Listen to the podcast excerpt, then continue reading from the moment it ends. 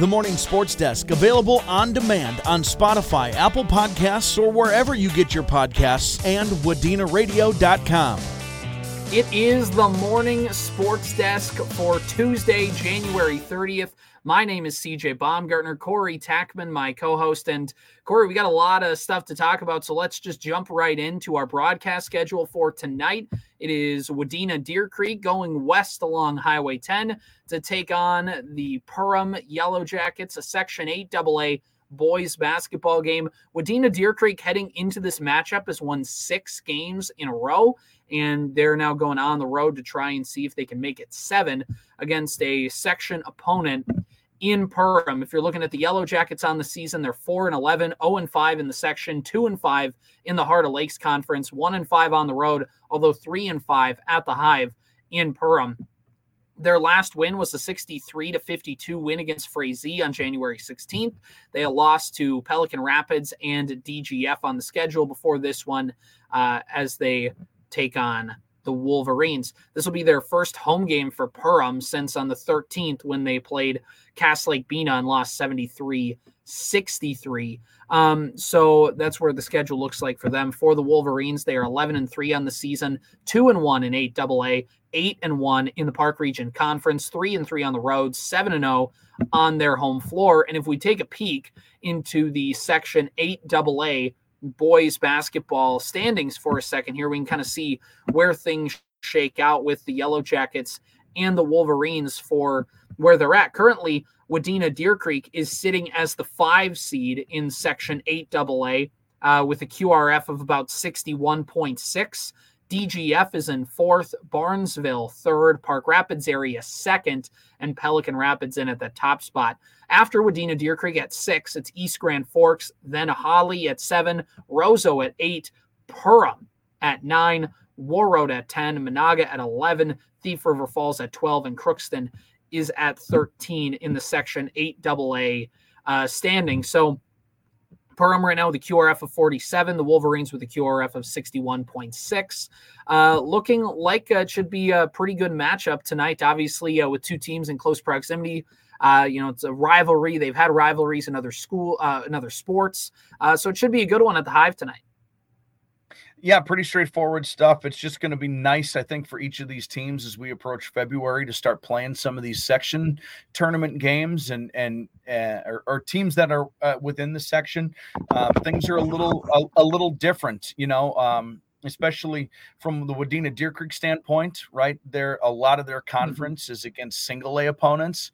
So to play these non-conference games against double A teams and and there is a little bit of a difference. So to get their their feet wet and and start planning and preparing for that is going to be uh, really important. Because of that even though you know Perham in a bit of a, an adjustment year brand new uh, first year head coach in Perham. He's not a first year coach overall but it's his first year in Perham.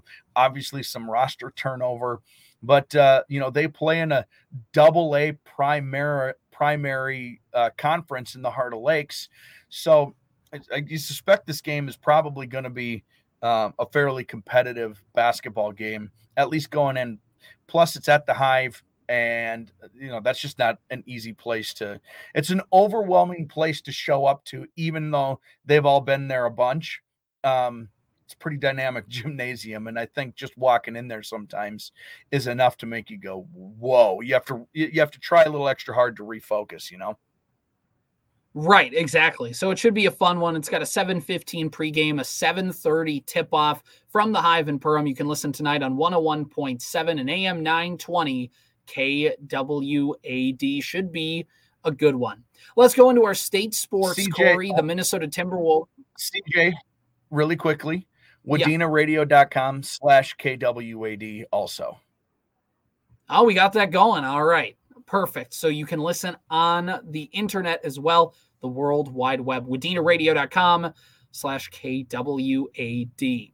Um, now, as we look into our Timberwolves and the state sports, Corey, we talked a lot on the sports desk yesterday about how this team is a different basketball team with Mike Conley. And, uh, you know, he's been hurt and they haven't been playing good basketball. And so, of course, uh, the Timberwolves decide to beat the Oklahoma City Thunder on the road uh, without Mike Conley beating the team that was chasing them in the Western Conference. And the Wolves are once again back in sole possession of the Western Conference. I don't know. Does Oklahoma City have anything funky going on right now? Do they have guys out? I know SGA Well, they just played. lost to Detroit. I'm saying like as far as injuries, like is Chet playing? Is is Giddey playing? Do yeah. they have their guys? Because this game was Everybody's won playing. in Oklahoma City. That's a, that's a really nice win. Everything we said about the Timberwolves not being mature and not being able to handle it without Mike Conley on the road was immediately proven false. Um, I don't know what 12 hours, uh, not even eight hours after we recorded yesterday's podcast. uh, Mike Con- Mike Conley did not play, and uh, the Timberwolves got a tough fought victory on the road against a, a really good team. Right. Who would have guessed? So, we got it wrong. We got it wrong once again. Who could have guessed? Who could have guessed? It's a really good win for the Wolves. They get back into first place. And Corey, I mean, with all the uncertainty in this season for the Timberwolves, you know, it's going to be February in two days and your Minnesota Timberwolves are one of the top teams in the NBA and would be a one seed in the NBA playoffs if the season ended on February 1st. That's and there's only a couple more months left of the season after that. I, am not saying they're going to hang on and be number one. Denver is sneakily moved up on Oklahoma City. They're like a game behind the Wolves or a half game behind Minnesota. And Denver, of course, is a pros team. They're going to be hanging around till the very end. But I mean, no matter what happens so far, Wolves are with house money right now. They're going to be a top four team in the NBA when the postseason starts. And it's just been a fun ride, and it's fun that we get to keep see it uh, uh, kind of continue so far. It's been a little bumpy, but the wheels haven't fallen off this wagon yet. It's so, only been bumpy because they're in first place, and you feel like you have to nitpick. Like all the the complaints about the Timberwolves right. are nitpicks. They're not like major concerns. They don't suck at basketball. They have some things that if they could fix, they might be dynamite, but they're already really good. Exactly. So we'll talk more about uh, kind of their needs and things as that gets closer and the trade deadline gets closer and we have some more news. But speaking of trades, the Minnesota Twins, Corey, they finally did something. It's worth the wait, I guess, because it's a big one. Uh, they make a major transaction in trading the longest tenured twin and who most have considered the most underrated twin of the target field era, Jorge Polanco, which – are you really the most underrated twin if everybody says how you're underrated? That's a fair it's a fair question. It's going to be a bummer to see him go. He's not only the longest tenured, pretty darn good at baseball over that time too. Right. You know, he's the lat I think well, I think Caleb Thielbar counts, but uh, if we're talking continuous run, uh, Jorge Polanco is one of the last twins who played for Gardy. he's an old man now, huh? He is. He's 30. I mean, I guess technically Willie Castro because he played for Gardy in Detroit. That might be the loophole in this thing. But oh. anyway, uh, so, so Jorge Polanco, he's he signed with the Twins at age 16 out of the uh, Dominican Republic, I believe, and he has been with the team ever since. He was signed in the same free international free agent class as Max Kepler and Miguel Sano, and he worked his way throughout the organization. Made his debut in 2014, up and down the next few years. Officially established himself in 2017, and has been well, he was an all-star starter in 2019. So, uh, I mean, everything about uh, Jorge Polanco has just been solid. He his best season wasn't even probably 2019. 2021 was probably his best season, and I mean he's just been so so good uh, for his entire Twins career. He's just been a constant force. He's never been like the top player on your team, or at least you never feel like it. But all of a sudden, you look at the end of the season, and he's amassed 22 home runs with like a 270 average and an, and an OPS of like 820. Like he's just a guy who all of a sudden um, at the end of every year is like, whoa, this guy was super productive for our team. And, you know, the defense wasn't necessarily strong suit, but moving over to second base masks that a lot. And overall, it's just tough to see Jorge Polanco go. It's going to be awful weird seeing him in a Mariners uniform. Uh, so, I mean, but let's be honest, we all knew that this trade was coming for Jorge Polanco. Um, and we'll get to kind of that in a second, but there there was just a logjam of infielders, and Polanco had, he was making ten and a half million this year. There was a club option for twelve million the next season, and there was a lot of young players who were there. And Jorge Polanco has been he was Iron Man through the first half of his career, but so far in the last few years, that's kind of been catching up with him a little bit, and the bumps and bruises and missing time here and there.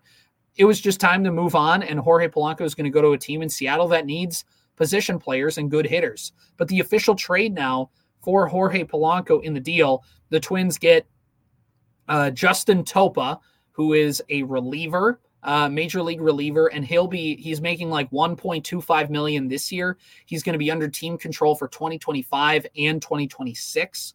Um, relatively cheap as well. Uh, he had a career year last year with an ERA of 2.69. Um, and if that stays pace, he's going to be one of the Twins' more high leverage relievers, kind of in a Griffin Jax. uh, um, I'm trying to think, Brock Stewart kind of role on this Twins team. Um, Anthony DeSclafani, I'm probably butchering that last name. Um, he pitched for the Giants. He got traded from the Giants to the Mariners this offseason, now from the Mariners to the Twins. The interesting part about DeSclafani getting traded, DeSclafani, uh, however you pronounce it, uh, getting traded is that the Mariners weren't even paying his full salary. The Giants were paying half of his salary, and the Mariners are paying another chunk of his salary. So the Twins are only paying like $3 million, $4 million for a starting pitcher who I would say, you know, is a five or six starter on this current Twins rotation. It's more for rotation depth. And on a team last season for the Twins, that even though the rotation was pretty darn healthy, all things considered, uh, they still started 10 different starting pitchers throughout the course of a season. You're going to need guys. They have a guy who at least is back end rotation depth just as much as every team needs a nine hitter. Every team does need like a, a veteran guy in the back part of your rotation, and the Twins have that with DeSclafani. And then uh, the big piece in this trade was a minor leaguer, a 19, 20 year old kid in Gabriel Gonzalez, an outfielder from Venezuela, I believe. Um, big power hitting prospect, a boomer bust type of prospect from what I've read, but is a guy that was the Mariners' third best prospect and a top 100 prospect in the world, and slots in, according to MLB Pipeline, as the Twins' fourth best prospect behind uh, Walker Jenkins, Brooks Lee, and Emmanuel Rodriguez. And it reshuffles the farm system a little bit. It gives you a guy, the Twins farm system is aging a little bit. Brooks Lee is a guy, Emmanuel Rodriguez, and even guys like Junior Severino are all guys who are the top part of your farm system that are going to make their big league debuts pretty quickly. So you need kind of another young prospect to kind of have towards the top of your farm system if you maybe need to make a trade later in the season. Um, and even if you want to make a trade in the next month you now have another top prospect who you have as a poker chip, trade block, resources, capital, whatever term you want to use. And Darren Bowen is a throw in piece of the trade, but I use throw in piece in air quotes. He's a pitching prospect. He, the Twins like tall right handed pitchers. Uh, and he's six foot three, not like Bailey Ober tall, but still tall. Uh, and the Twins like those, that kind of build for a pitcher. And they're going he's a throw-in piece, but he's still going to be in the Twins' top 30 prospect list. So the Twins, for an aging Jorge Polanco, who's fit on this roster, he would have been appreciated. But you have a glut of people who can play second base.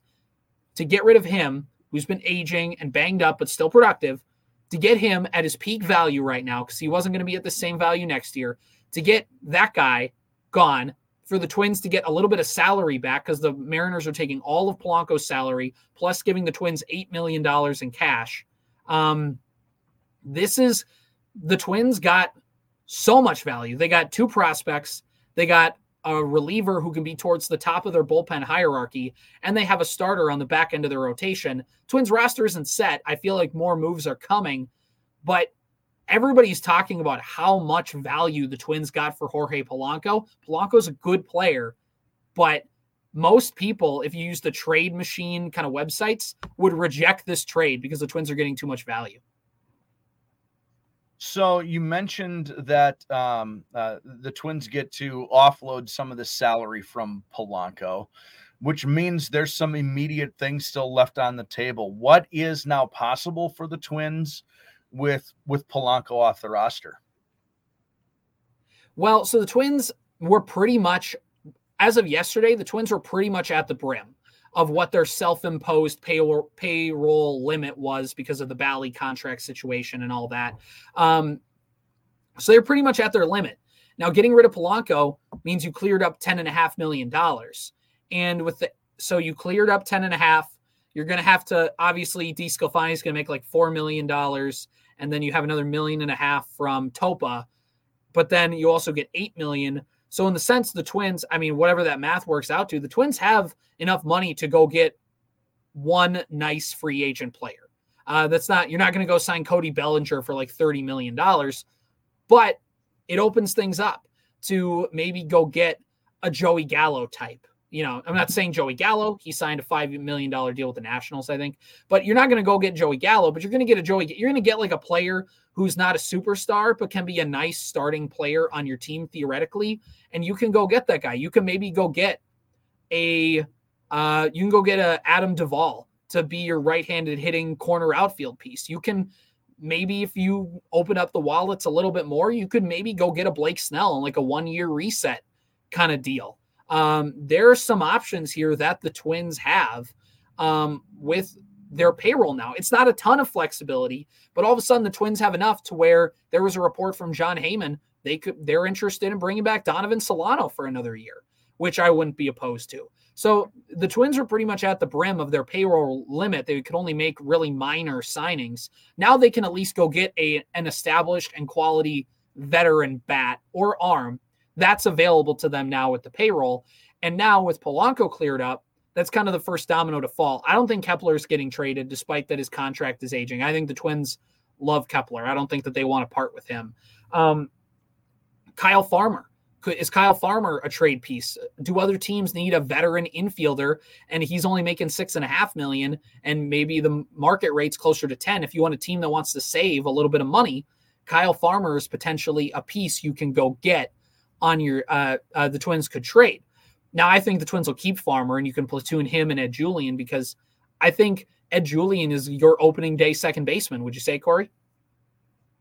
Yeah, probably. But that was going to be my next question now because they the Twins do have um, a lot they've got a lot of infielders. Um, you, you, mentioned Farmer, you mentioned Julien. Obviously, uh, Royce Lewis is going to play in the infield. Um, you've got waiting in the wings with with former major league experience in in uh, Jose Miranda. You've got Brooks Lee waiting in the wings. He's just it it, it feels like it's bound and determined to be uh, maybe his year. Um, what is the Uh, let's live in the hypothetical. What's what's the next piece that moves so you can go out and maybe get that dominant pitcher or that big right-handed power outfield bat that you want? Somebody else is is maybe gone here right? You can't live with all of these pieces and allow people to just rot in the minors right Right. And there's a case to be made for some of them. You don't need to get rid of everybody. So there's only one specific person. Like you don't need to trade Julien because you like Brooks Lee at second base. Like you do want to have a little bit of depth because, you know, as the Twins learned at first base, even though it was Kirilloff's for most of the season, that still was a position that was iffy. Joey Gallo played a lot there. Jose Miranda played a little bit there. Donovan Solano played a lot there. You want some depth, but you're right. You don't want guys to just sit in AAA. Matt Wallner kind of suffered from that last year uh, due to Joey Gallo taking up a lot of spots in left field. And Matt Wallner came up and was incredible last year for the Twins. So you don't want to have that situation. But I also think that there are some pieces you can move. You can move a Kyle Farmer if you really want to go get that top of the rotation starting pitcher, not necessarily an ace, but a guy who maybe is a, a two starter on a really good team. Um, you're going to need to give up something good now that you have another prospect in your farm system uh, with uh, with the guy that the Twins just got. I'm blanking on his name here. Uh, with uh, Gabriel Gonzalez and Darren Bowen. Now you have two more pieces into your farm system. Those are trade chips. Maybe you immediately flip Gabriel Gonzalez and you move him to an you find a there's a an organization that really likes that prospect. You know he really likes that prospect, so you trade for him. Now he's in your pros now he's in your farm system and you go to that team and you say, "Hey, you know that guy you love? We have him now and we're willing to give him to you so we can get X pitcher." I think that the Twins are still going to have to trade for a starting pitcher. I don't see like a Blake Snell move coming, but Falvey surprised us in years past with the Correa signing the first time. Uh, so there are some things there that they can do. Do you trade Brooks Lee? Like, is he more valuable as a trade chip uh, than if Ed Julien, if you think he can just be your second baseman, and if you think Brooks Lee with Correa at shortstop, uh, Lewis at third base, and that looks like that's going to be cemented there. Falvey's kind of said Lewis is going to stay at third. Now, all of a sudden, maybe like you said, Miranda is he a guy that platoons at first base with Kirilloff?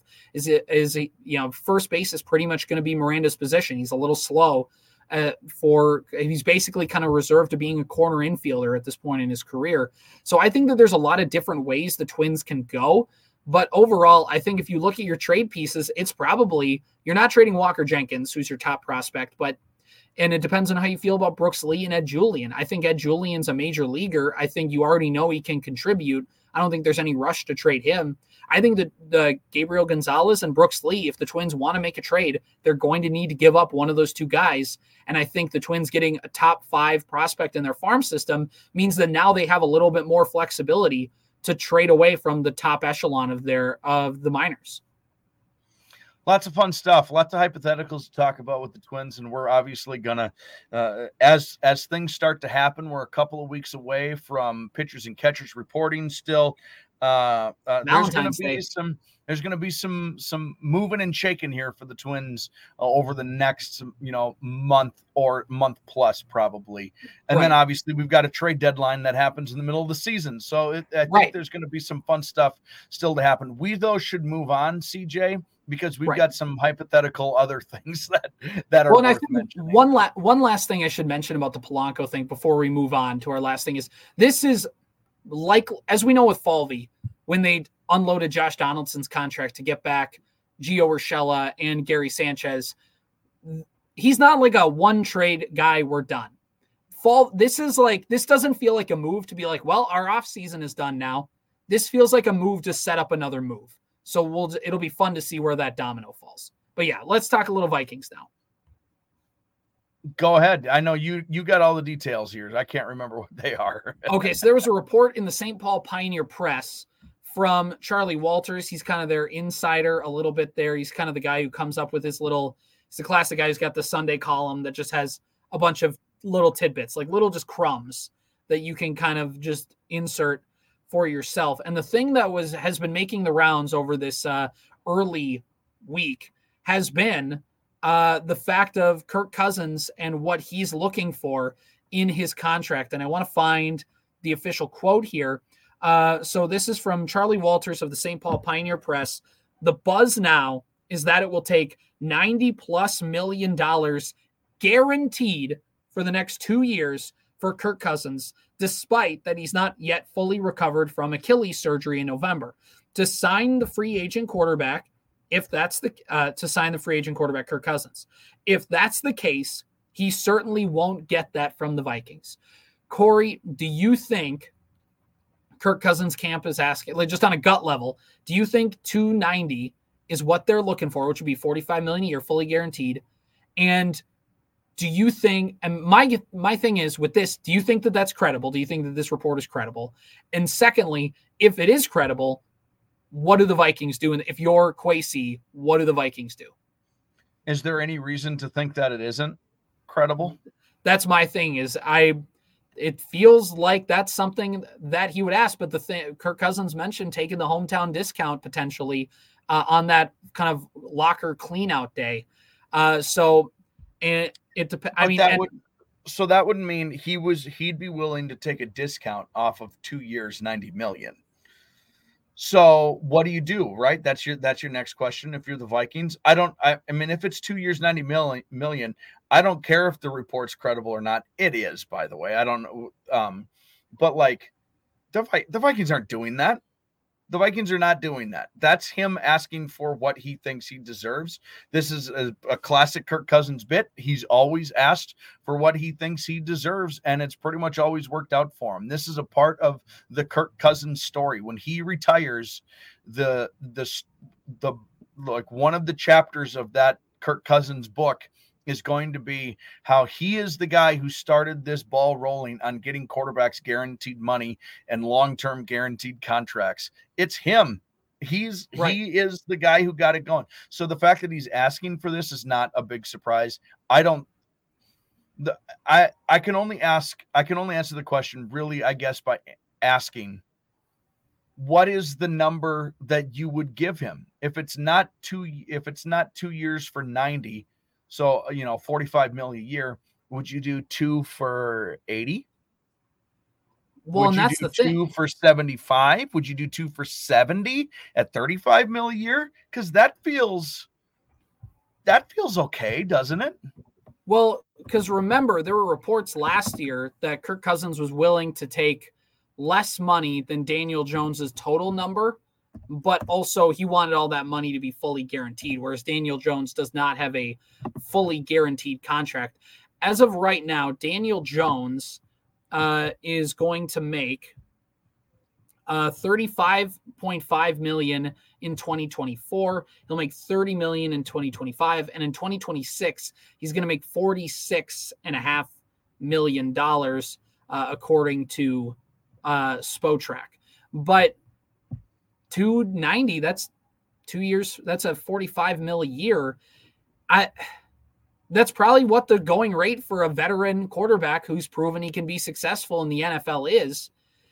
But for me i i'm just not going to pay that money.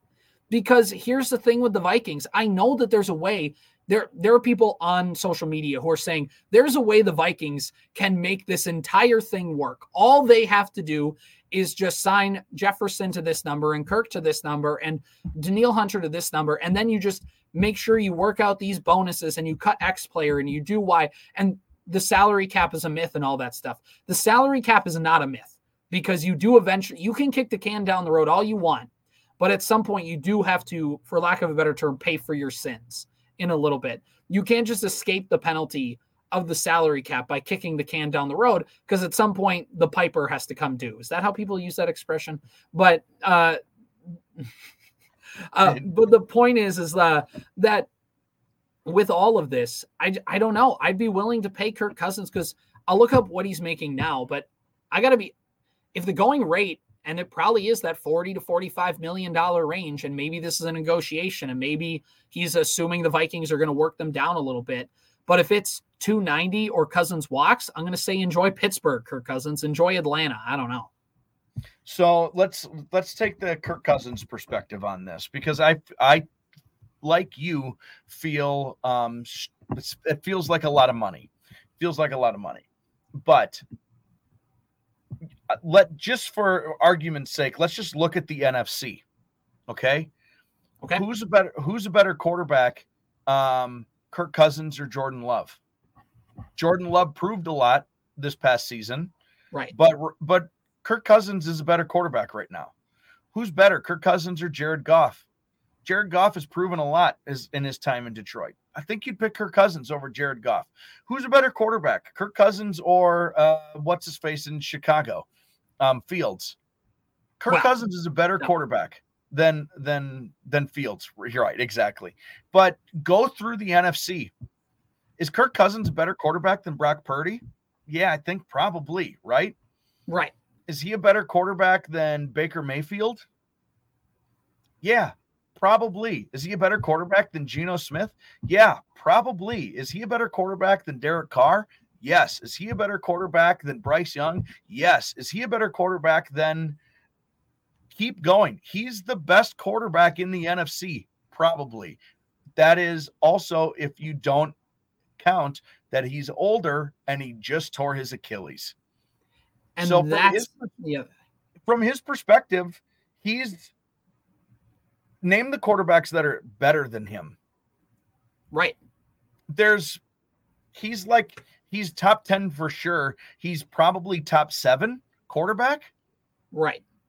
Legitimately, like right. So if, if that's the going rate for a top 7 quarterback, you might think it's weird that it's Kirk Cousins, but it is Kirk Cousins. no, and it is and I th- that is the that is the going rate for a quarterback. I think Kirk Cousins is perfectly in a comfortable position from his negotiating perspective. I just think, and it's not so much a Kirk Cousins issue as it is just we already kind of know what we have with Kirk Cousins. And I know that people are saying, well, if Kirk never got hurt, the Vikings would have surely. Would the Vikings have made the NFC Championship game? Because that I get that that defense had to deal with some bad quarterback play, but that defense fell apart. It ran out of gas. Like there's just these things of like it might just be time for the Vikings to fully. It, they're the Vikings were laying the groundwork for Kirk to be gone last year. They were laying that groundwork, and it feels like that's where it's headed. And I just don't know. I know that Kirk Cousins was playing some good football, but Kirk Cousins is very up and down with the football over the course of a season, as we all kind of know. And he was the starting quarterback when the Vikings started one and four. So like there's all like as I love Kirk. This isn't like a Kirk's bad, Kirk sucks kind of thing. This is just a I'm just to the point where I don't know if the salary cap I know it can work and you can keep some of those other guys. And I know that you have to draft better. And the Vikings drafted better over it wasn't so much that Kirk was clogging up the cap. The Vikings stunk at drafting basically since Kirk Cousins got here outside of picking Justin Jefferson. Um, but that's the thing. It's going to be you need to reload a little bit. And you need some salary cap space to fill in some of those cracks. And also a rookie quarterback just to maybe reset the franchise a little bit. But if they, that's the thing, the Vikings may be a little scarred from how bad the quarterback play was in the second half of the season, and to go maybe we're maybe we didn't appreciate Kirk enough, and maybe we need to just go and let him finish this thing out.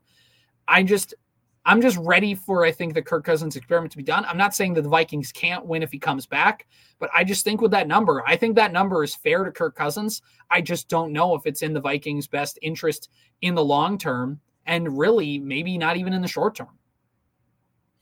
So just for for fun here, you can throw anybody in who you think I'm missing. But Mahomes, Burrow, Rodgers, Allen, and Lamar I think you would all put ahead on a list of quarterbacks ahead of Kirk Cousins.